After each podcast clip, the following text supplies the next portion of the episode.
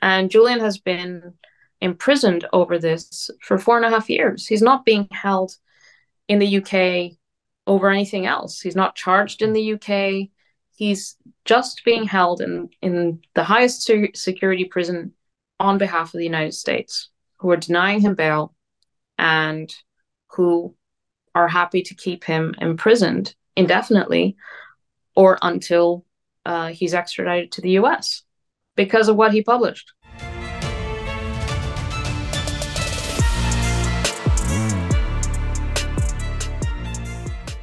Hey, everybody, welcome to the What is Money Show. I am thrilled to have you here joining me on my mission to help shine light on the corruption of money.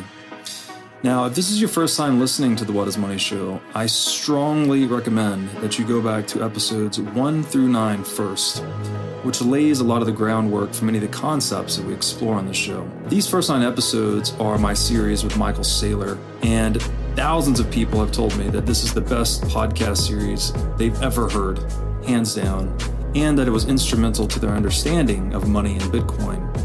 So, if you're looking to start uh, a deep dive into the nature of money, I don't think there's any place better that you can start other than episode one of this show. Now, a little bit about this show and how it makes money. The What is Money show is 100% sponsor based. So, all of our revenues are derived from direct sponsorships. And I strive to be very selective about the sponsors that I work with, specifically only using sponsors that I use personally, and also choosing sponsors that have values which are well aligned to the values expressed on this show, such as freedom, education, self sovereignty, etc. So, what I'm going to do now is a few ad reads right at the top of the show, and then I'll do a few more ad reads in the middle. And I hope you'll take the time to listen to them, as again, these are hand selected sponsors, and I think you'll like what they have to offer. Today's podcast is brought to you by In Wolf's Clothing. Wolf is the first startup accelerator dedicated exclusively to the Bitcoin Lightning Network. Four times per year, Wolf brings teams from around the world to New York City to work with like minded entrepreneurs, pushing the boundaries of what's possible with Bitcoin and Lightning. The program is designed to help early stage companies achieve product market fit, develop their brand, secure early stage funding, and grow businesses that help fuel the global adoption of Bitcoin. So go to wolfnyc.com to learn more about the program or apply. Again, that's Wolf NYC, W O L F N Y C dot com. Stella Assange, welcome to the What is Money Show. Thanks for having me. It's very nice to have you. Uh, it's been a long time coming. And um, just by way of quick introduction, you are the wife of Julian Assange, and you are working full time on the campaign to free Julian Assange who is the founder of WikiLeaks. Um, and I thought today we would go into a bit of the history of WikiLeaks, you know, things, uh, what it is, uh, what um, things it revealed to the world, um, and talk about your involvement in uh, in Julian's case uh, since he was uh, arrested in the wake of WikiLeaks. Um, but before we dive into that, maybe we could just talk a little bit about you, you know, how you and Julian met, how you got involved, um, and just your background and journey into this uh, current occupation of of campaigning to free your husband. Uh, okay, so let's see where where do I begin? Maybe with my personal background before I met Julian. Um, so I'm I'm 40. I was born in 1983. And, and I don't really identify with this like Gen X stuff. Um, I truly am rooted in kind of the, the Cold War era. Mm. And I was born in South Africa, um, but my parents were living in Botswana and in Lesotho, which is in Southern Africa. Uh, and I was there until I was eight. And, and these were um, wonderful places, but also um, not at the you know cutting edge of of development and technology or anything like that. Mm-hmm. So in a way, I feel a little bit like I experienced the 70s because um, my early memories are quite kind of I, I relate to the 70s a little bit, mm. um, aesthetically and so on. Um, and politically. So my parents were involved in the anti-apartheid struggle. Uh, my dad was an urban planner in Botswana. Um, my mom's a theater director. Uh, they were involved with the political exiles leaving that were leaving South Africa, blacks and whites, and uh, who were politically involved, and and they got politically involved and used their art to kind of um, fight for uh, equal rights of of blacks and whites in South Africa. Uh, and then we moved to Europe. We moved to Sweden initially. I went to school in Sweden for seven years, and then we moved to Spain. Mm. And then I moved to England and went to university, studied law and politics. Um, and I was kind of um, my view of the world was I wouldn't say naive. I just think it was less sophisticated than mm. it's become.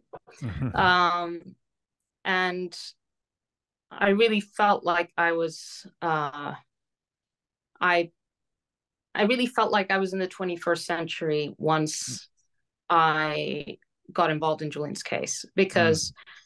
Julian really was a pioneer um, in terms of journalism, but in all sorts of areas. And I came at it from an international law perspective, mm. from a kind of international relations perspective, and this was really a game changer because what it did was even the um, um, the information um, inequality that had existed historically up until that point. Uh, you know, the internet brought in the possibility for um, you know one one person to communicate potentially to the whole world, mm-hmm. and so um, if you think of information in terms of power, uh, this is a real game changer. If mm. you can get truly impactful information out uh, to the world in an instant, um, then uh, the you know the the the uh, gatekeeping um, that had existed for you know uh, because of the uh, material impossibilities of that happening previously, um, that was just a thing of the past. Mm. And um, so WikiLeaks really kind of ushered in an entirely new era for hmm. journalism, for you know, for law, for for history, and for all sorts of things. So WikiLeaks is much big and bigger than just journalism um, which is often, you know, because it, because of the case there is against Julian, and of course we'll get into that. Mm. Um, it's a it has a, a major um, a terrible impact on the ability to publish freely. Mm. Um, it criminalizes journalism. The way um, the U.S. administration has deployed um, their criminal statutes mm. literally criminalizes journalism. Uh, but I think it's quite a narrow lens through which to look at WikiLeaks. Um, mm. It kind of uh, ushered in a completely new era. Um, just at the same time, or more or less the same time um, as the as basically uh, Bitcoin or Bitcoin, the idea of Bitcoin and the early development of Bitcoin, um, and you know Satoshi's white paper and all that. It all came about around the same time. WikiLeaks mm-hmm. was established in 2006. It was up and running in 2007, mm-hmm. um, and then the really big major leaks came came in uh, 2010.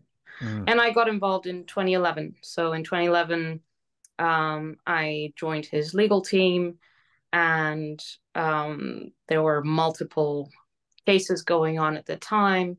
Um, there was a extradition um, case to Sweden, um, and then there was the U.S. investigation that was going on in the background that actually preceded the Swedish mm. extradition request. And anyway, so that's the context in which I got involved. And uh, when I first met Julian, he was a public figure. Obviously, um, he had already published the collateral murder video um, mm. and the Iraq war logs, the Afghan war diaries, uh, the US State Department cables, and the Guantanamo files. And so um, he was at the height of his um, um being a public fi- figure.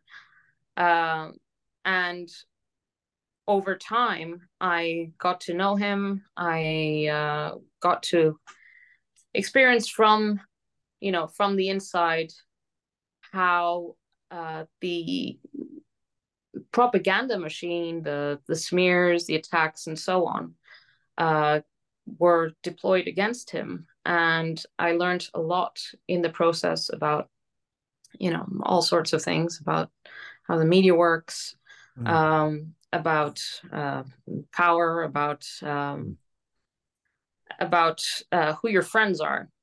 Quite the journey you've been on, no doubt. Um, and to echo your earlier point, it is, I guess, this is somewhat natural that we move from a more naive view of the world when we're younger uh, to one that becomes more sophisticated with experience. Although you perhaps have gone um, quite into the crucible in that learning curve, uh, seeing a lot of these these things up close, like the propaganda and the power, as you mentioned. And so, yeah, I guess what's going on here? Like, what are we living through? Um, I, I guess my perspective would be that you know the state is basically a mafia that parades itself as a human rights organization, and we've moved from a world where there are just a few distribution channels for information into one where basically every individual can be a broadcaster, as you said. So there's, you know, as many people as there are potential distribution channels for information. That's a totally new media paradigm, and that's much more difficult to contain for the state. And so I guess it seems like we're living through this shift in media paradigm where the state is struggling to contain uh, the new technological landscape through censorship and other means. Um, and yeah, I don't know. It's it seems like a bright future in the long run, but the inter the middle ground is very uncertain, and people at the forefront, like Julian, have sort of taken the arrows in the back, so to speak, um, pioneering this new domain. So, um, my hat is off to you for all the work uh, you have done to support your husband in his endeavors. Uh, I think many people in our space really look up to him and what he's done. And um, uh, so maybe we could talk a bit about WikiLeaks itself for those that may not know. So WikiLeaks is a nonprofit media organization that, as you said, was founded in 2006.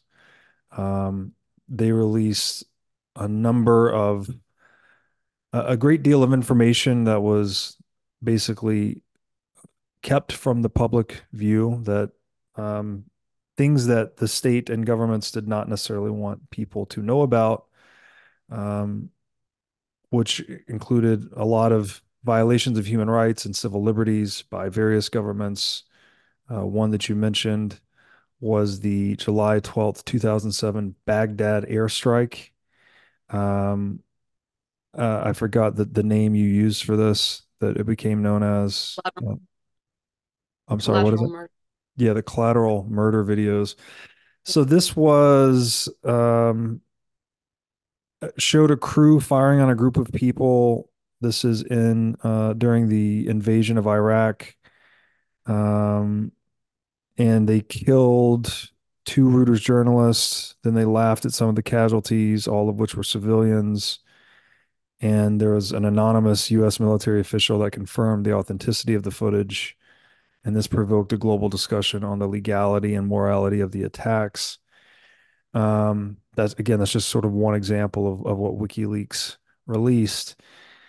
Um, this may be sort of this, the answer to this question may be somewhat obvious, but I want to ask it anyways for the audience why is it that WikiLeaks was so universally reviled by governments. Um, isn't this just simply investigative journalism at its finest and what we would expect to as a necessary component of holding governments to account for their actions? Well, yes, it's it's journalism in its purest form, and I think um, something the uh, look WikiLeaks was at the time uh, a new a new player um, and was competing and uh, uh, not just competing with, but doing the job of journalism a lot mm. better and in a much more in fact, impactful manner than um, all the big players that had been there, you know, the New York Times, the Guardian, and so on. Um, not only was it getting better leaks, but it was willing to publish those leaks. Um, and with with um, the impact was so clear that there have been policy consequences as a result. Uh, I think the, the the the fear from governments is the uh, the courage of the organization and of Julian personally to to uh, take on that mantle to uh, say that WikiLeaks would publish the information as long as it was newsworthy, as long as it was suppressed, as long as it was it showed some kind of um, public importance, legal importance, newsworthiness, uh, diplomatic importance, and so on.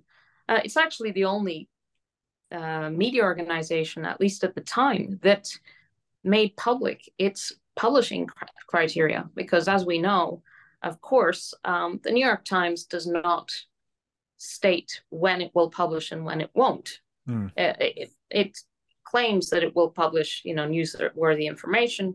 Uh, you look at the New York New York Times or the Guardian, especially the Guardian website. I I have a joke, by the way, concerning the Guardian website, um, which I will share with you because I think it's um, it's actually quite true. Um, my joke is that I read The Guardian, which I actually don't. I read The Guardian because I don't want to have to pay for Cosmopolitan. And a lot of the content in The Guardian nowadays is um, virtually um, impossible to distinguish from a Cosmopolitan uh, magazine. Mm. It's, you know, uh, human interest, um, women's uh, interests um, most of all.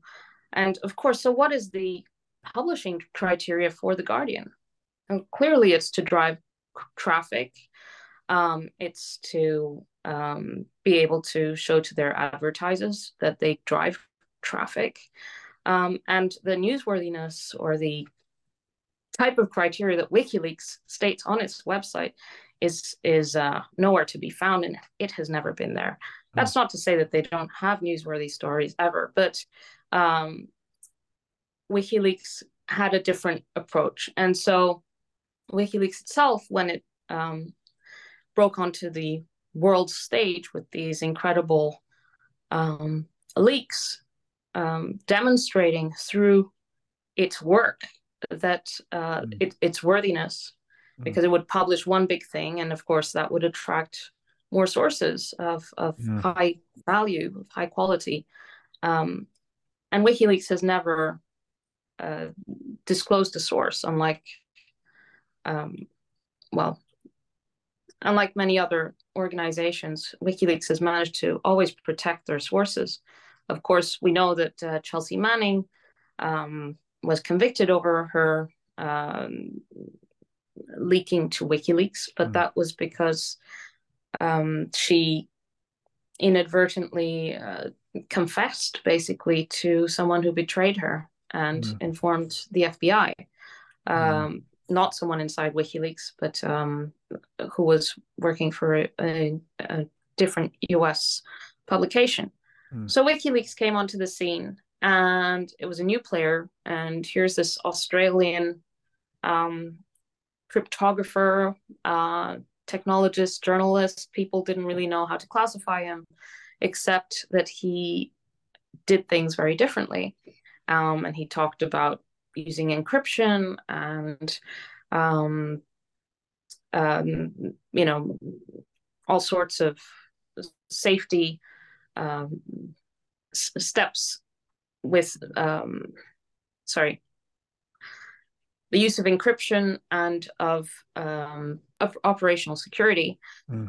uh, for journalists. And you know, at the time in 2010 when when WikiLeaks had these um, sorry, let me say this more clearly. so when WikiLeaks came onto the scene, uh, not only was Julian um, a newcomer, uh, an outsider, an mm-hmm. Australian, someone with a tech background, a cryptographer, someone who talked about operation sec- operational security, about u- the use of cryptography, um, but also uh, he was um, critical of the way the media had been uh, reporting on the WikiLeaks publications, mm. and so the the legacy media viewed Julian as a competitor and as someone who threatened their um, economic model. They were already in trouble.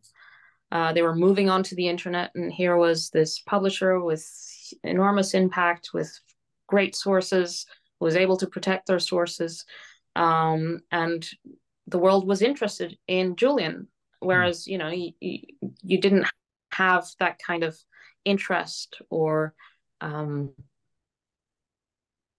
you didn't have that kind of interest in the say the uh, the editor of the New York Times. Most mm. people wouldn't know the name of the editor of the New York Times, but they do know the name Julian Assange, editor of mm. WikiLeaks. So this was like a, a real um, break with with how things had been done until that point. Um, mm. and the press the mainstream press, the legacy press didn't like it. Yeah, I can imagine not. Uh, incumbents typically don't like disruptors, right? Which this sounds a lot like that to me. WikiLeaks effectively succeeding by proving the value of its work to the world and I guess thereby jeopardizing the economic models of some of these established players. Um, that's interesting. Well, there and obviously that parallels Bitcoin right there, right? We always talk about the value of proof of work. So, uh, kudos WikiLeaks once again for doing the work that no one else was doing.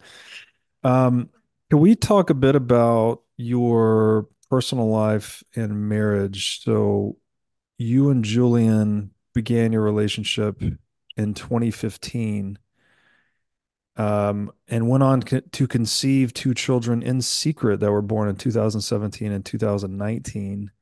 And you and Julian were married in, on March 23rd, 2022, in Belmarsh Prison. Um, sounds like an extremely challenging personal uh, saga. Like, are there particular moments of challenge or triumph that stand out for you when you reflect on your relationship with Julian? Well, I think the fact that we've managed to form a family and uh, get married in spite of all these circumstances uh, has been triumph in itself. Uh. We hmm. have two beautiful sons. Um, they're uh, the little one's about to turn five, and the older one's uh, six and a half. And uh, you know they're they're a source of relentless joy for both of us. But you know, I mean, the personal and the and the uh, look for for for Julian, uh, there was a a real attempt to destroy every aspect of his life, every single aspect, all his communications, all his even before he was taken to the high security pr- prison of Belmarsh, where he is now inside the embassy where he had initially political protection and then there was a change of government um, and a change of attitude and basically a uh, strategy to try to get him to leave voluntarily i.e make it so intolerable inside the embassy that he would have to leave um, that's a really, really oppressive situation. You have to be mentally extremely resilient and mm. um, to resist that kind of thing. Because if someone controls your immediate environment, who you can see, who you can't see, who you can speak to, you know, mm. um, if you can open the window, all these things, uh, that can really get to you. But Julian, um, I don't know. I think he's he's extraordinary, really. I don't know anyone who could have um, come out the way he did, which was, you know, he was he was uh, in a bad way when he came out of the embassy, but he was still um, surviving and fighting. And then inside Belmarsh prison, the first period there, the first year was extremely difficult. And then COVID hit, and there was a lot of isolation. And mm. uh, a friend of his inside the prison killed himself. And you know, it's it's been mm. pretty. Uh, it's been a very very uh, difficult.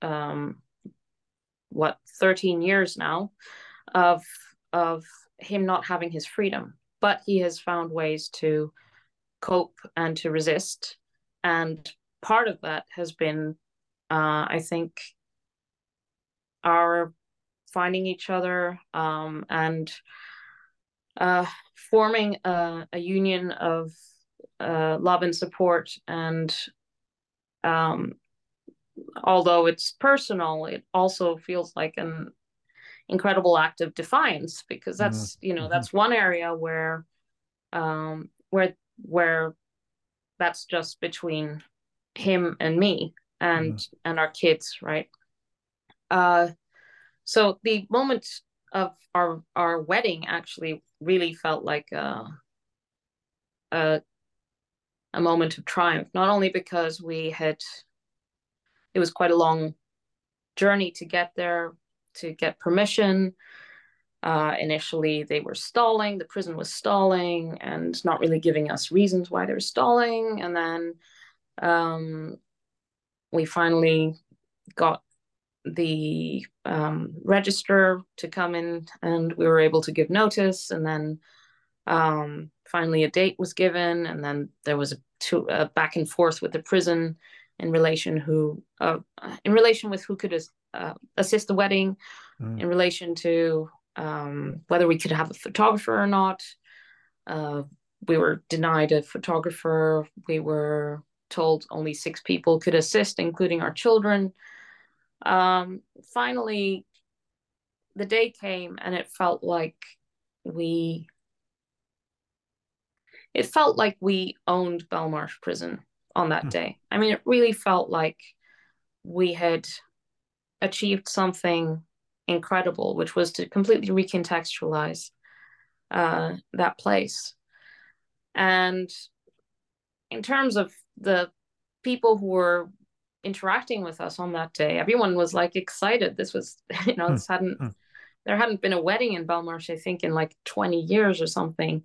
Uh, everyone was excited. The press was outside. I was wearing this Vivienne Westwood um, bespoke wedding gown that was uh, incredible. I mean, um, yeah, it was it was really special Hmm. And you shouldn't like underestimate how difficult it is to to kind of bring a, a, a human element into a place like Belmarsh, mm. which is built to dehumanize, isolate, um, remove you from all your human con- connection and your feeling of kind of normalcy and of and of things moving mm. Mm. on. You're like in mm. this, yeah, you're isolated and you're like a time capsule, whereas the world just moves on. And when when we got married, it was like the world came to Belmarsh. Mm. Um, so yeah, I would say that the wedding was that was a triumph for sure. That's beautiful. Uh, just the idea of turning a prison into a wedding chapel. I mean, um, bringing that touch of humanity, I guess, into an institution that's premised on dehumanization sounds like like quite the triumph. Um, congratulations to you both. That's really cool. If you are a business owner or manager, you should know these three numbers 36,000, 25, and 1. 36,000 is the number of businesses that have upgraded to NetSuite by Oracle. NetSuite is the number one cloud financial system, which allows you to streamline accounting, financial management, human resources, and more. NetSuite turns 25 years old this year. That's 25 years of helping businesses do more with less, close their books in days rather than weeks, and to drive down cost. And finally, one, because your business is one of a kind. So with NetSuite, you get a customized solution for all your key performance indicators in one efficient system with one source of truth. NetSuite is everything you need all in one place. Right now, you can download NetSuite's popular KPI checklist designed to give you consistently excellent performance absolutely free at netsuite.com slash whatismoney. That's netsuite.com slash whatismoney to get your free KPI checklist. Again, netsuite.com slash whatismoney.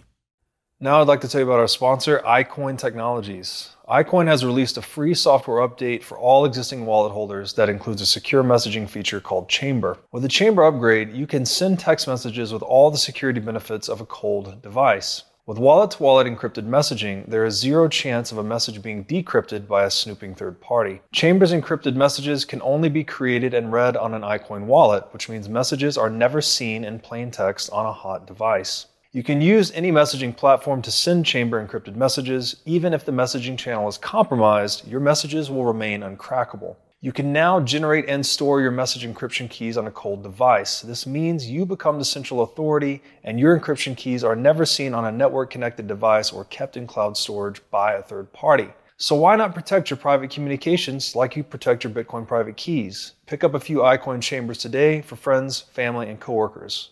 With the iCoin Chamber, your privacy is built right in. Go to iCoinTechnology.com today and use promo code Bitcoin23 for 30% off of this new sleek hardware wallet.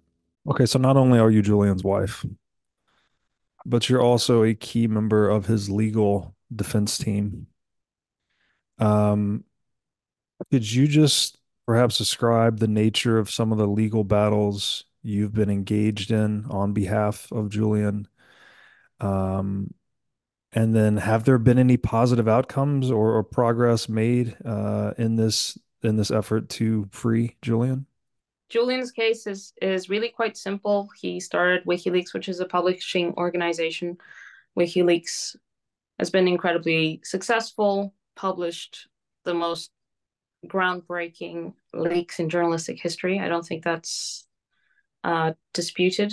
Mm-hmm. And um, the backlash is not because uh, WikiLeaks was unsuccessful, but because WikiLeaks was incredibly successful. Mm-hmm. And there is an effort to try to um, turn Julian into a deterrent to stop others from um, following the example, not not simply the model, but the uh, the courage to publish.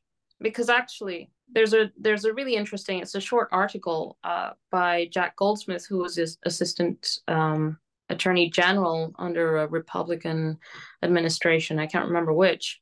But he's like a First Amendment scholar at Harvard, and he said that you know actually WikiLeaks, the U.S. press has become uh, WikiLeaksified or something like mm. that. Um, mm. It's called the WikiLeaksization of the American press, mm. and that is to say that actually the the technology that WikiLeaks pioneered, what he brought to journalism, the um, encrypted uh, uh, Dropbox, the use of Tor, um, of encrypted chats, which you know in 2010 was was um, quite specialized, and now you mm. have other technologies that that use encryption, even though anyway we know um, there are vulnerabilities and so on, but it's become kind of normalized. And the other aspect was uh, that WikiLeaks introduced uh,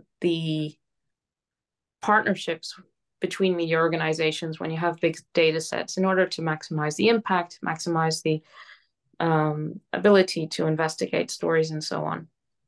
So these two um, aspects are now mm. pretty mainstream. All the big newspapers do it, mm. uh, but that's what WikiLeaks pioneered. So, what is it that WikiLeaks uh, represents differently? And that is the courage uh, to publish the the most significant um, leaks. So, mm. um, war crimes, um, uh, the uh, publications about the the Hillary Clinton campaign and the lead up to an election, and actually, it's maybe controversial in some quarters, but there was a lawsuit that was brought by the Democratic National Committee to a, a, before the uh, Southern District of New York, an attempted lawsuit against WikiLeaks and the and um, Julian,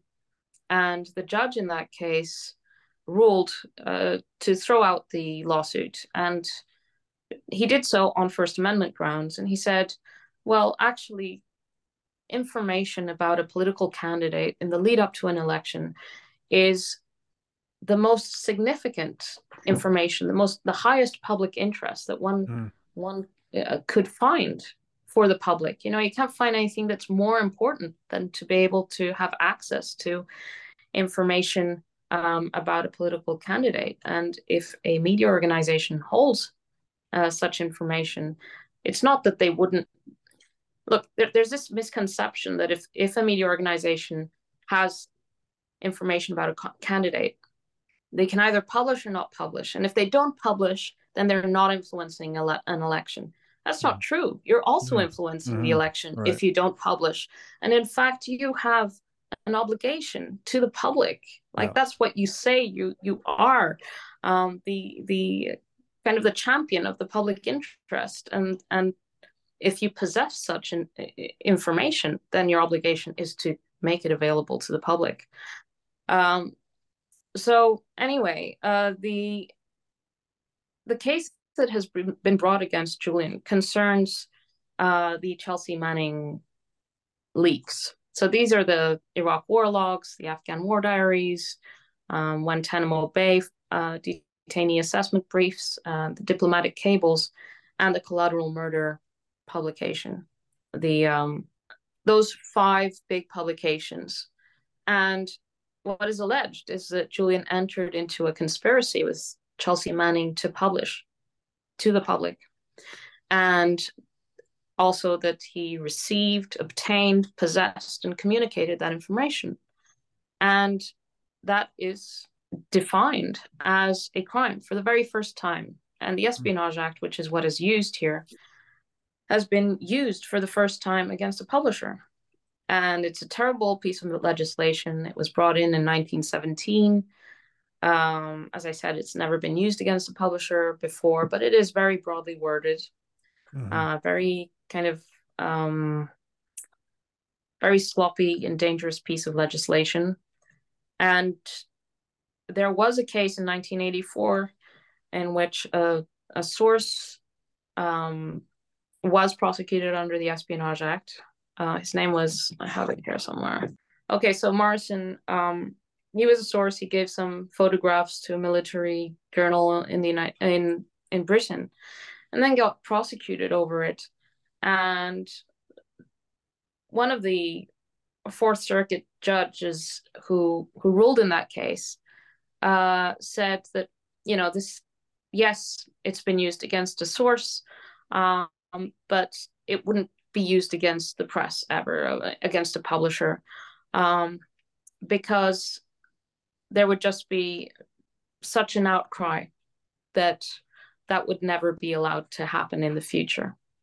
And of course, what has happened is that um, it has been used against a publisher, and there's been a progression. Like in 1984, um, I think that that was one of the very first times in its hundred years history that that uh, the Espionage Act was used against a journalistic source.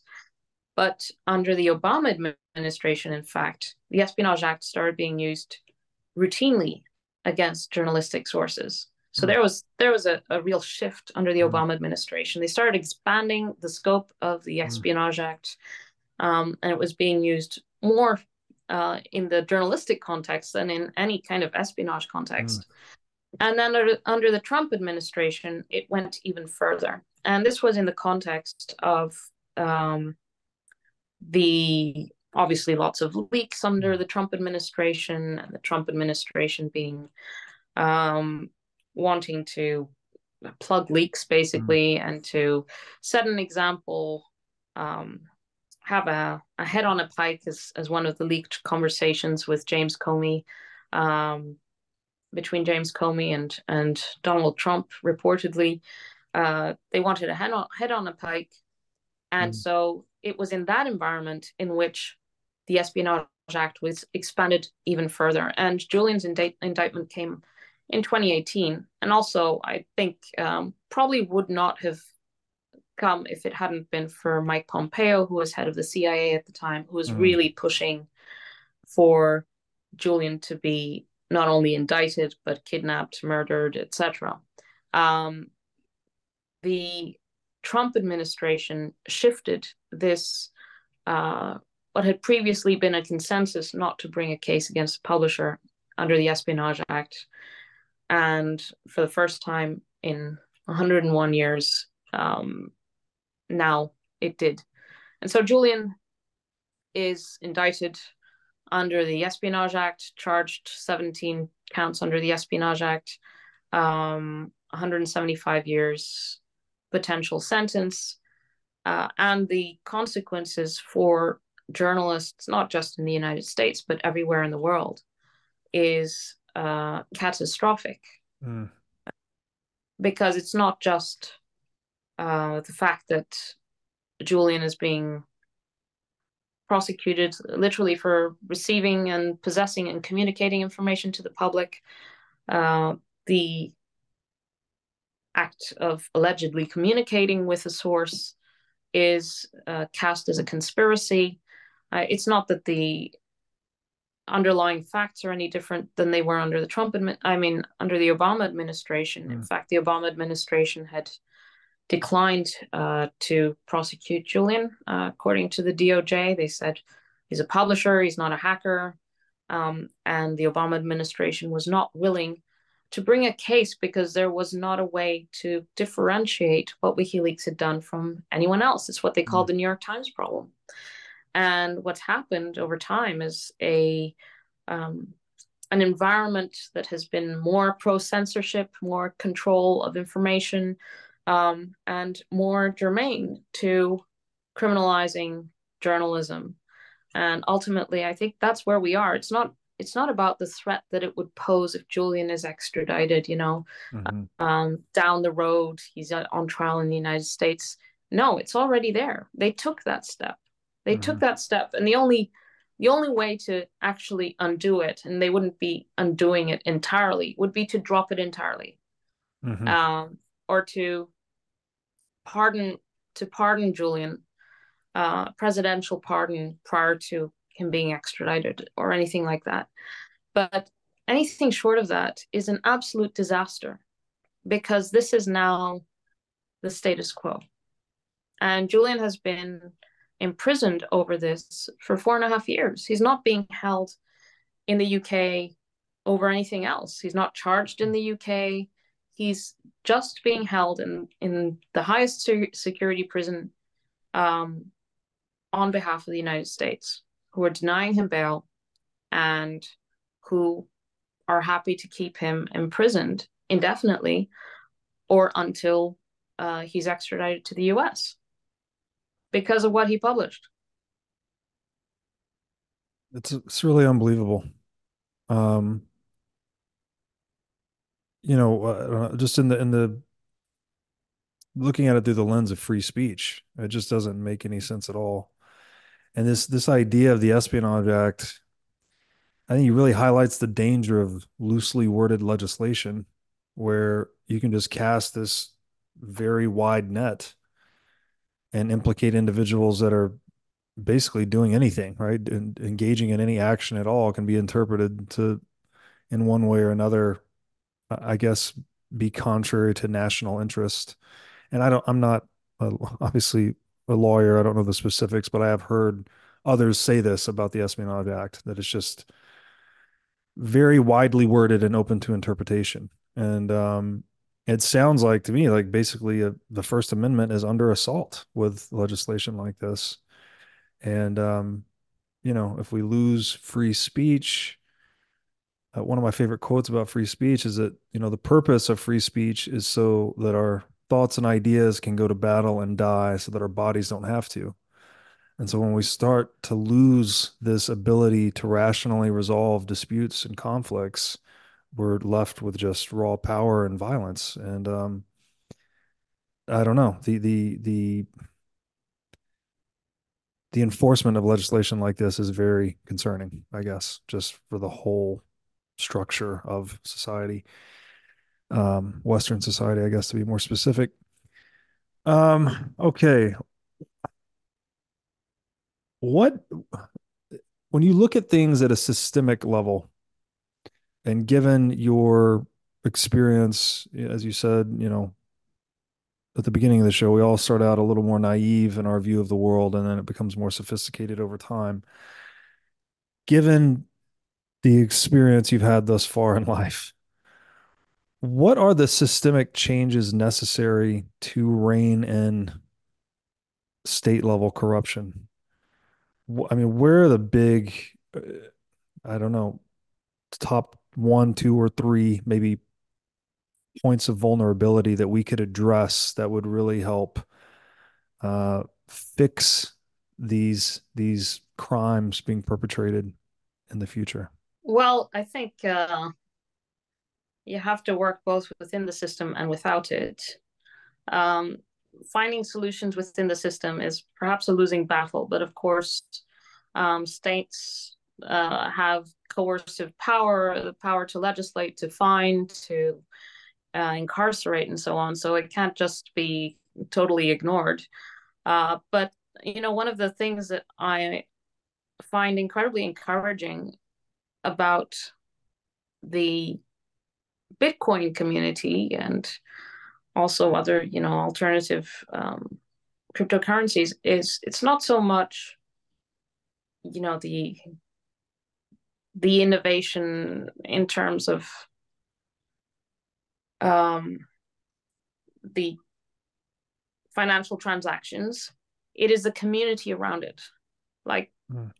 it is a community of people thinking how do we arrange our relations between each other in a way that is robust and resilient and um, can be built in parallel to to the existing structures? Because i think you know coming from um, you know background in law and i did i worked a little bit for the un and this and that there are a lot of well-meaning people who are trying to make a difference, really trying to make a difference. And um, and I, I I don't mean to disparage that at all, but the tools available to them within these structures are you can see it, you know, all the time in terms of the wars that are going on. Like it's completely ineffective. Mm-hmm, mm-hmm, mm-hmm. Um, but whereas uh, I think the Bitcoin community is very interesting uh, because not just the potential, but things that are being built um, uh, right now uh, mm-hmm. to solve real real problems. Mm-hmm. Um, obviously, a real big problem um, in terms of the power of the state is the attempted regulation of the internet, all aspects of the internet. Mm-hmm. Uh, I don't understand how maybe there's just not a sufficiently strong um, incentive structure in the other direction. But I just find it astounding how easily the EU, for example, and the UK, and many others have had it to introduce uh, things like the Online Safety Act in the UK or the uh, um, a similar legislation in the EU and so on, mm. which has a transborder effect.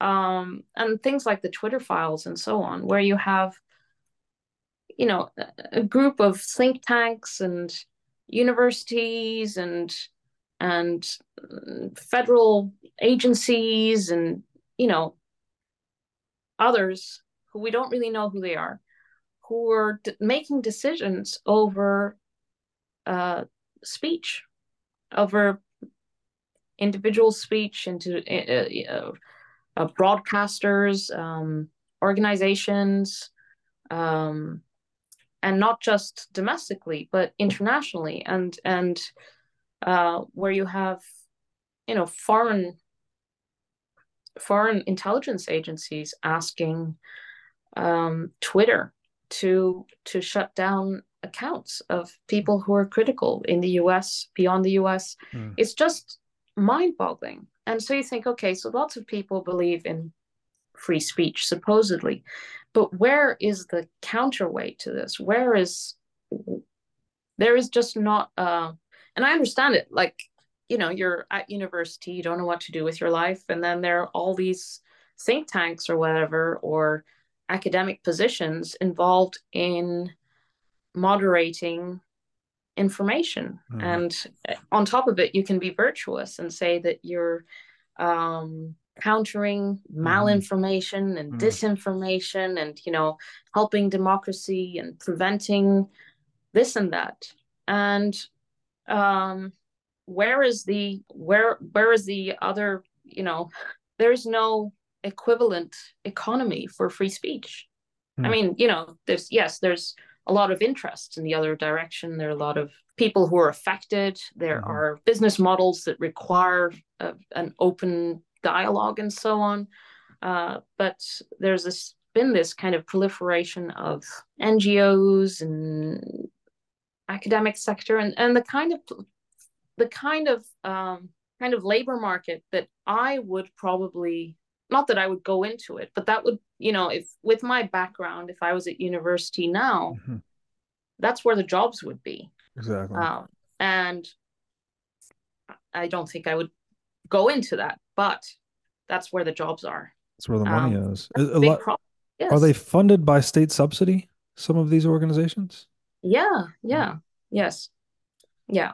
Yeah, so this is where we talk a lot about this on the show that okay, state revenues are derived through non-consensual exchange, right? So basically taxation and inflation are theft. But then those proceeds are used to fund things like this, censorship, manipulation of information, deception. So there's this weird relationship like once you start institutionalizing stealing, you get institutionalized bullshit as well. this sounds like right. exactly what you're describing. Yes. Yeah. I mean, um, yeah. I mean, anyway, yes, you put it well. Thank you. One of my highest health priorities is keeping my brain in top shape. To take care of my brain power, I do many things, such as striving to read, write, exercise, and meditate daily. One of the latest tools in my brain power toolkit is MindLab Pro. MindLab Pro is a nootropic supplement that is scientifically proven to enhance your brain power. When I take MindLab Pro, my mind feels like it has a better grip on the world. My thinking is more lucid, and the articulation of my speech is much more clear. MindLab Pro has been tested in rigorous, double blind, placebo controlled human trials and has been proven to enhance brain power for users in every age group. MindLab Pro is an advanced formulation of 11 nootropic ingredients and is backed by research from 1,473 human trials conducted over a period of 32 years. So if you're looking to start enhancing your brain power, MindLab Pro is an excellent solution. Go to mindlabpro.com slash breedlove to start enhancing your brain power today. Again, that's mindlabpro.com slash breedlove. Now, I'd like to tell you about our sponsor, CrowdHealth. CrowdHealth is a crowdfunding platform for paying medical expenses in lieu of an insurance policy. CrowdHealth recently announced that it is integrating Lightning payments with Breez's Lightning SDK. In the United States, we spend more than twice the average amount of money on healthcare than other developed nations. Medical costs are one of the leading causes of bankruptcy in the United States, and it is not a secret that the medical system in the US has many, many issues. The crowd health model is based on offering an alternative to the conventional insurance policy at a cheaper price point. For a monthly membership fee of $50, Crowd Health will negotiate medical bills to get the cheapest price possible, help locate healthcare providers, offer access to their member crowdfunding service, and more. Prior to the Breez integration, CrowdHealth had been functioning over traditional fiat payment rails, which introduced unnecessary transaction fees and delays in settlement. By integrating Lightning payments into the CrowdHealth business model, payments between members can now be made with near zero fees and with final settlement occurring in mere seconds. So go to joincrowdhealth.com slash breedlove today to sign up and I can't remember. Maybe this was Orwell or something. He said, "If liberty, if nothing else, means the ability to tell others what they don't want to hear," and it goes both ways, right? Like, if I'm going to actually advocate for free speech, it doesn't mean I can advocate for free speech until someone tells me something I don't want to hear, right? Like, it's you have to be mature enough to understand what free speech really means. That you can listen to opinions that contradict your own yet that doesn't justify you crossing the line of censoring that person or stopping that person from speaking like it, so um it seems like a double standard i guess that you know states at least the us supposedly is premised on this whole idea of the, the first amendment yet once the first amendment starts working against us interest at least the modern us state you get this whole saga with with Julian and WikiLeaks, and um, I don't know. It's just hypocrisy at the highest level. Well, it's because they can, right? Because these kinds of the means to shut down speech didn't exist before in the same way. Mm-hmm. And not just shut down speech of the person immediately in front of you, but you know, on the other side of the world, or being able to uh, erect walls so you don't actually hear what someone else is saying. Mm-hmm. All these things are now possible. And of course, once they're possible, and unless there's um, a strong push to legislate to, you know, prevent that from happening or to preserve the protections that are supposed to protect uh, prevent that from happening um, then there are elements of the states that are always going to try to push for that. And mm-hmm. unfortunately, the means to shut down speech um, and everything derived from it are much more accessible, cheaper, um, more commonplace because there have been, uh, you know, shocks to the system. We're in a permanent state of war. We're just mm-hmm. never at peace. We're never a, a when was the last time you know the us the uk etc were were not in a state of war it, we don't even talk about peace and war anymore because it's a permanent state of war and that means that um, legislation that is introduced uh, initially as if it were exceptional there's no end date to it. And of course there's no incentive to introduce an end date because these are powers that become um, entrenched and uh, the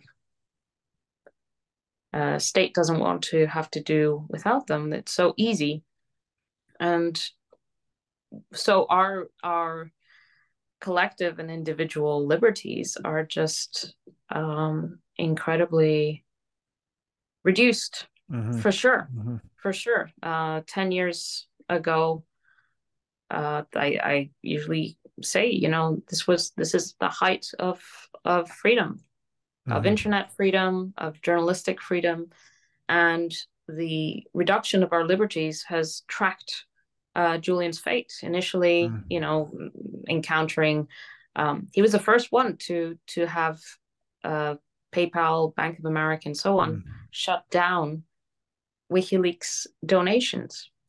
Uh, mm. in, in 2010, as soon as WikiLeaks published the Cablegate um, leak within hours. Bank of America, PayPal, and so on stopped processing uh, the donations to WikiLeaks because WikiLeaks is do- is funded by by readers and the mm. average donation was like $25 and it was getting hundreds of thousands of dollars a day at that point because the support was global and it was so strong wow. um, and of course so they shut it down and then all the legal travails started um, not just in sweden but um, elsewhere and so you know you can really kind of just looking at how at the backlash against Julian, you can see how things have progressed.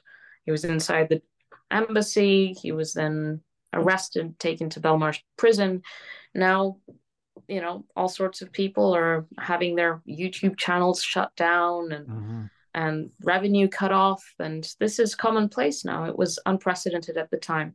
And so it's kind of a, a bit of a, a model for repression, what what has been done to Julian and it continues to be a model for repression. That's the function of his imprisonment to kind mm. of show others um, that this is where we are, not where we're going. This is where we are. Yeah, well said. Um, yeah, when when you give more power to the state every time there's an emergency, then obviously the state is going to engineer emergencies to gain more power.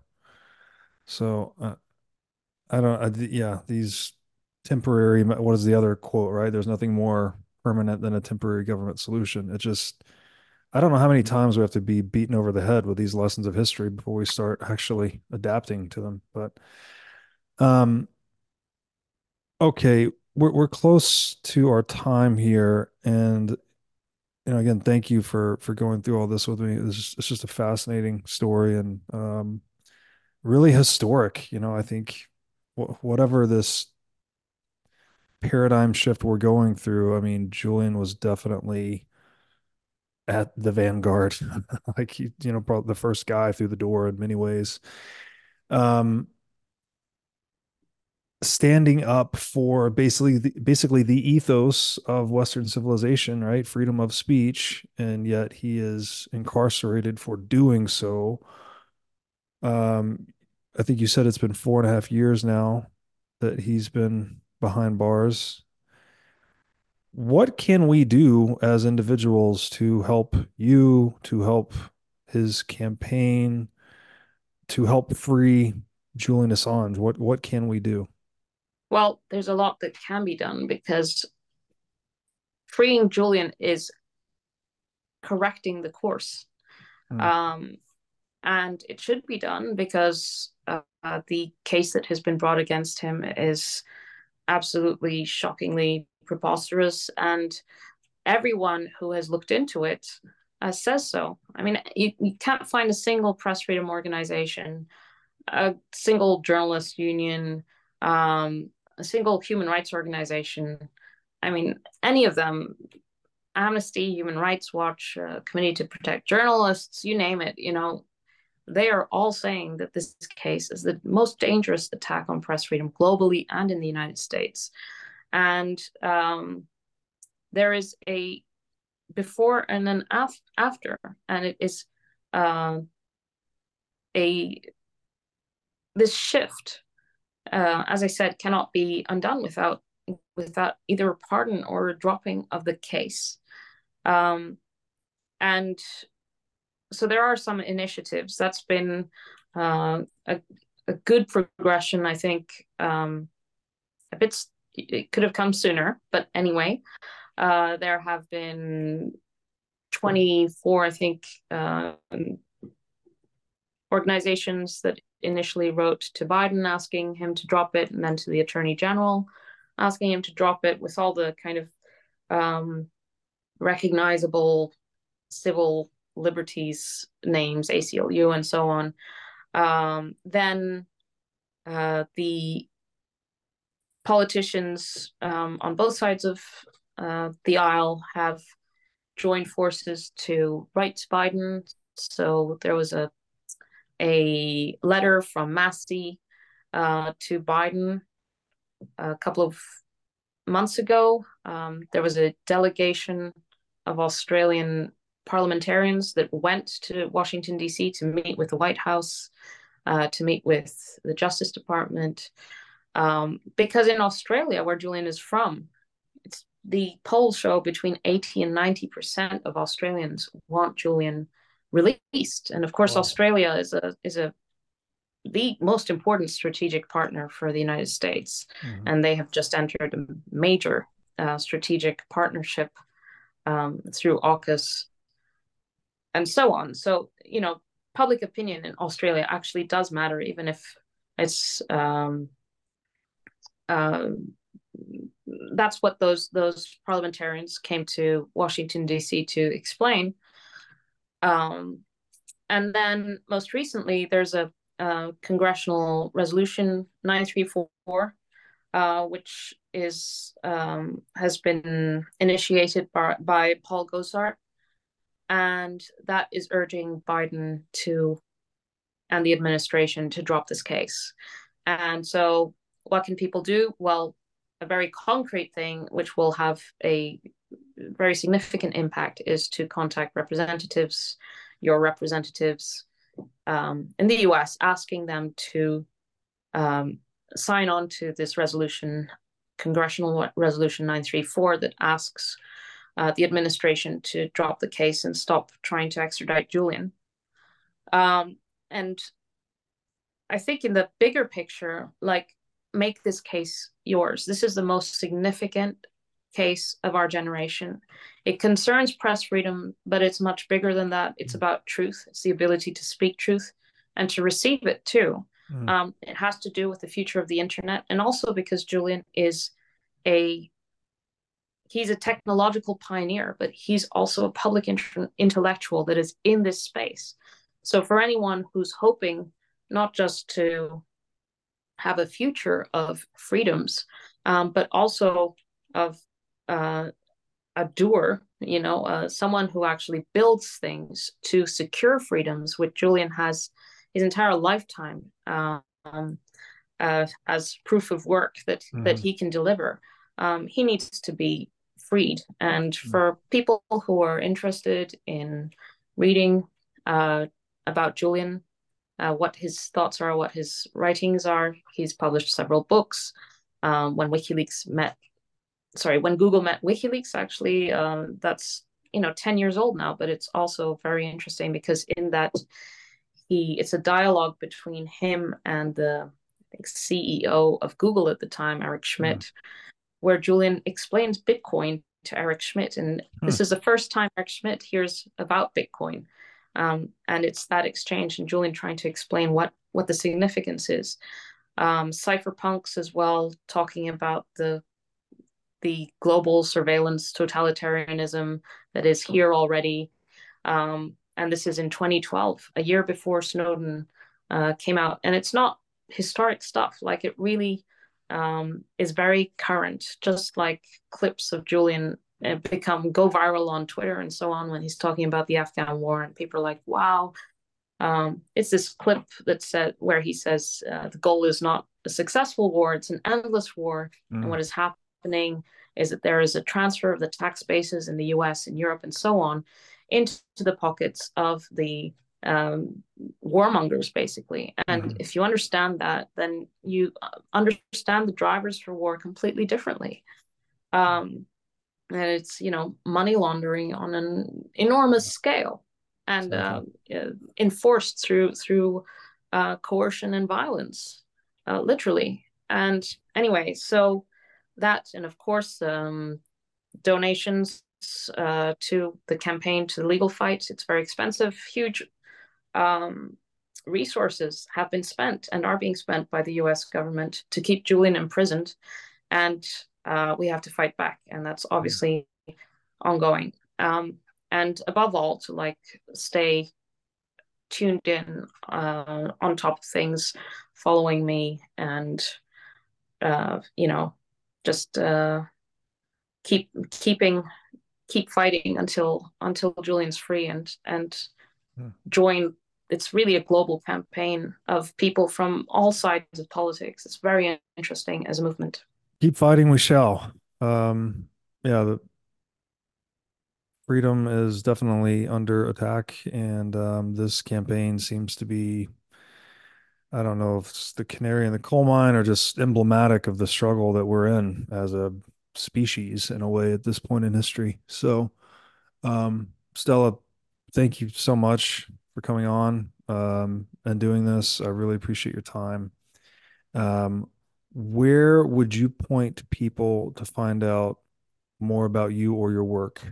Is there a specific website, specific social media platform that you use mostly? Where would you send people? And we'll include all of it in the show notes. Um, yeah, Stella underscore Assange on X, Twitter. Um, that's where you'll find all the information, all the latest stuff. I'm I I use that a lot, so that's the primary place.